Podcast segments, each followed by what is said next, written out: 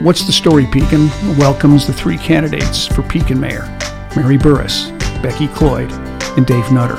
Each one was given a short list of topics to cover, a short bio, why they are running, and three things on their agenda on day one. Each was interviewed separately, and all recordings were released simultaneously. We hope you find the information contained in each podcast informative and helpful. Today we welcome Mary Burris, the first name on the ballot for Pekin Mayor. Welcome, Mary. Thank you very much, Gary, for having me. Glad to have you here, and we will start off with the first of the three topics I sent you prior to this, and that's to give us a little bit of a bio. Tell us a little bit about yourself, where you grew up, went to school, briefly your career and your family. Well, um, I'm originally from the state of Missouri, born in Waynesville, Missouri. Um, went to Richland High School, and it was then when I decided um, I had a career path. I thought I was going to go to, I was so excited, I wanted to travel the world, see the world, and uh, I wanted to be, at that time, they were called airline stewardess. Mm. So uh, now they're flight attendants. So I go to my interview. I felt pretty good, even though I was I was pretty shy and timid, coming from a very small town. Um, but I thought, I I really want to do this. So I go for the interview. I thought things were really looking good. And at the very end, close to the end, they're like, um, can you stand up? So I stood up, and they're like, how tall are you?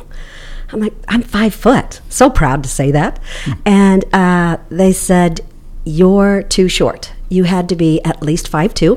Mm-hmm. So um, got in my car. My career was kind of crushed. And I thought, all right, plan B. Didn't have a plan B, except I still wanted to uh, go see a big city life. Um, so I don't know what happened, but my big city dreams and big city life landed me in Pekin, Illinois. Mm. So for the last forty-eight years, I am proud to call Pekin my home.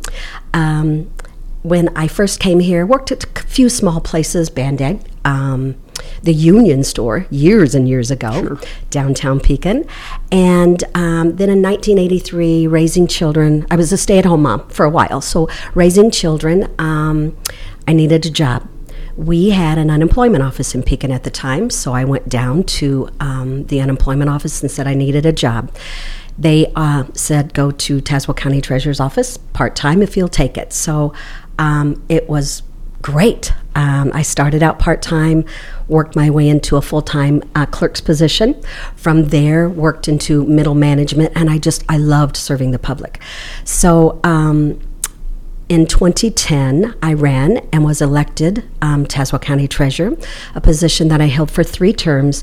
So it is such an honor to say that I've been Tazewell County Treasurer for the last twelve years. Um, you know, Tazewell County is one of the largest downstate counties that Illinois has. Um, with one hundred thirty-five thousand residents, um, I'm going to say it again, it truly was an honor to represent each and every one of them. Um, as far as the rest of my family, I am so blessed that my grown children and their family, my five grandchildren, all live in Pekin. So um, my late husband was a police officer for the city of Pekin, close to thirty years, retiring as police chief. So to say that we have good, strong ties to the city of Pekin, Um, we truly do. Um, so my even my oldest grandson is now back in Pekin after college and holding a job in Pekin and um, doing assistant uh, baseball coach at the high school. Mm. So it's still giving back to the community, and um, I truly am blessed. Sure. So that's a little bit about my history, how I grew up, where I came from, um, and it's it's almost like a rags to riches story in my book. Mm-hmm. Yeah. Well, um you served then twelve years mm-hmm. as county treasurer. You could have retired. Absolutely. But, and you did. I did. But now you've chosen to continue to serve and attempting to become our next mayor. So tell us why you made that choice to run. So um, serving as Tazewell County Treasurer, um, you are part of the executive management team, the executive leadership team, the executive financial team. I want to take that experience that I have to the city of Pekin. I think Pekin truly needs good leadership. Um, I keep saying we need to focus forward in a new direction with good leadership. You know, I ran my office, an impeccably run treasurer's office, but it wasn't just Mary Burris. My name was on the door. um, to take those hard hits if I needed to, but it was my staff, and that's what I think needs to be done with the city of Pekin, is pull everybody together, unite, um, be a true leader um, to lead us in a, do, a new direction. And I showed that as Tazewell County Treasurer, because you don't just work with your staff, you work with every department there is in Tazewell County, from animal control to, um, used to be called zoning, so I would always say A to Z. Mm-hmm. It's community development now. But you have to know um, how to handle people, how to manage people um, with all kinds of different personalities. And I think that is so needed at our city, to pull everybody together and unite and lead this city forward in a new direction. That's one of my main reasons for running. So if elected, uh, what would be three issues that would be on your agenda from day one? All right. I have also said I can be the mayor day one because of my executive experience, mm-hmm. I feel. Um, my top, top, top priority, day one stepping in there, um, would be we have to get the city finances in order. You're not a county treasurer without your finances being in order. You don't run your household that way. We shouldn't run the city that way. The city has not had an audit for three years. We have to have audits. I know from county level, if your financial reports and your audit is not done, you are not getting all grant money that you could be eligible for. Day one, I would step in there and try to figure out what do, do you need more help? What is what is needed to get those financial reports ready and to get that audit done. Um, when you know where all your money is, how do how do you know someone hasn't made a, a clerical error? It happens all the time. It did it did in my office, not on purpose, just little errors that mm-hmm. um, maybe we have more money that we can put towards infrastructure. Maybe we have more money that we could actually be paying down our pension debt, which are horrible. We're not different than any other downstate cities, but um, day one, get those finances in order and get that audit going. Why is it not done already? Um, second thing would be um, infrastructure, infrastructure, infrastructure. I cannot emphasize enough on that. You don't go anywhere in the city of Pekin where you do not hear what is going on with our streets. Why can't we get them done? Just like I said, once the finances are in order, maybe we've got more money that we could be toward, putting towards a street, another side street. We have to get P, um, Court Street done. Mm-hmm. I know the city engineer. I haven't bothered the um, city employees to say, um, you know, I, I want to FOIA this. I, I need these figures. I need that. I haven't done that. I just know how hard she's working, other people are working. I've spoke to her at meetings. Um, it's it's to the point where it is, you know, bottlenecking down to where she's either got to have um, right-of-ways or um, eminent domain. That takes time. Um, she, it is being worked on, and it's it's daily it's being worked on. So it just needs to be finished. The people need to see some kind of progress.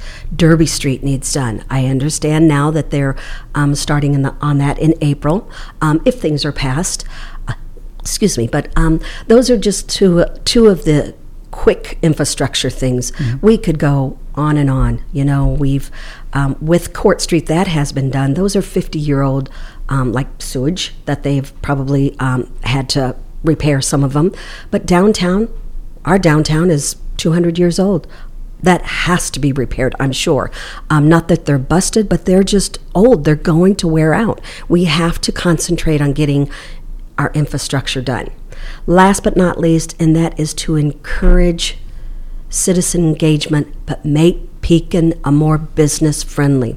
We seem to want to be taxing our way out of debt, putting another, another fine, fee, rule, ordinance, regulation on businesses and citizens, but they seem to not want to be business friendly. We have to be more welcoming and make our business businesses grow. Mm-hmm. I can give you a perfect example of not being quite welcoming enough.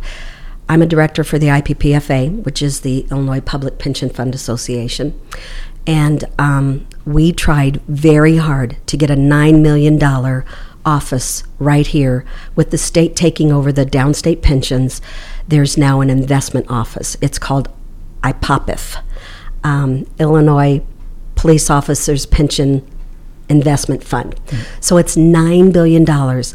Um, we worked with a couple of places around here to get it here, right here in Pekin. They were working with Peoria, Pekin, and Bloomington. Um, I believe the firefighters went to Bloomington. We were we were trying to get the police here. Um, unfortunately, Peoria came in with a better offer. The offer was so good that they gave them a very nice place, um, rent-free for a year. That's just what I'm saying. Why we need to um, reimagine, think outside the box, welcome businesses here to make our city grow and beautify our city. Well, Mary, um, thank you very much for, for being here. Uh, thank you for taking the time out from what I'm sure is a busy schedule for everyone running, not only for mayor, but also for, for city council. Uh, thank you to everyone that has joined us today. Thank you to Mike Eaton, our sound guy extraordinaire, the uh, Pekin Public Library, for the use of their passport room. Uh, I would encourage people to let us know what they feel about our podcast by emailing us at Uh, pekinpodcast at gmail dot com. Send any ideas, recommendations, uh, thoughts on who could be a possible guest or a topic you want us to talk about in the future. And uh, again, Mary, good luck on April fourth, which is the date of the election.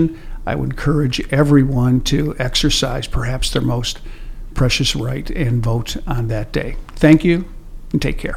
Thank you.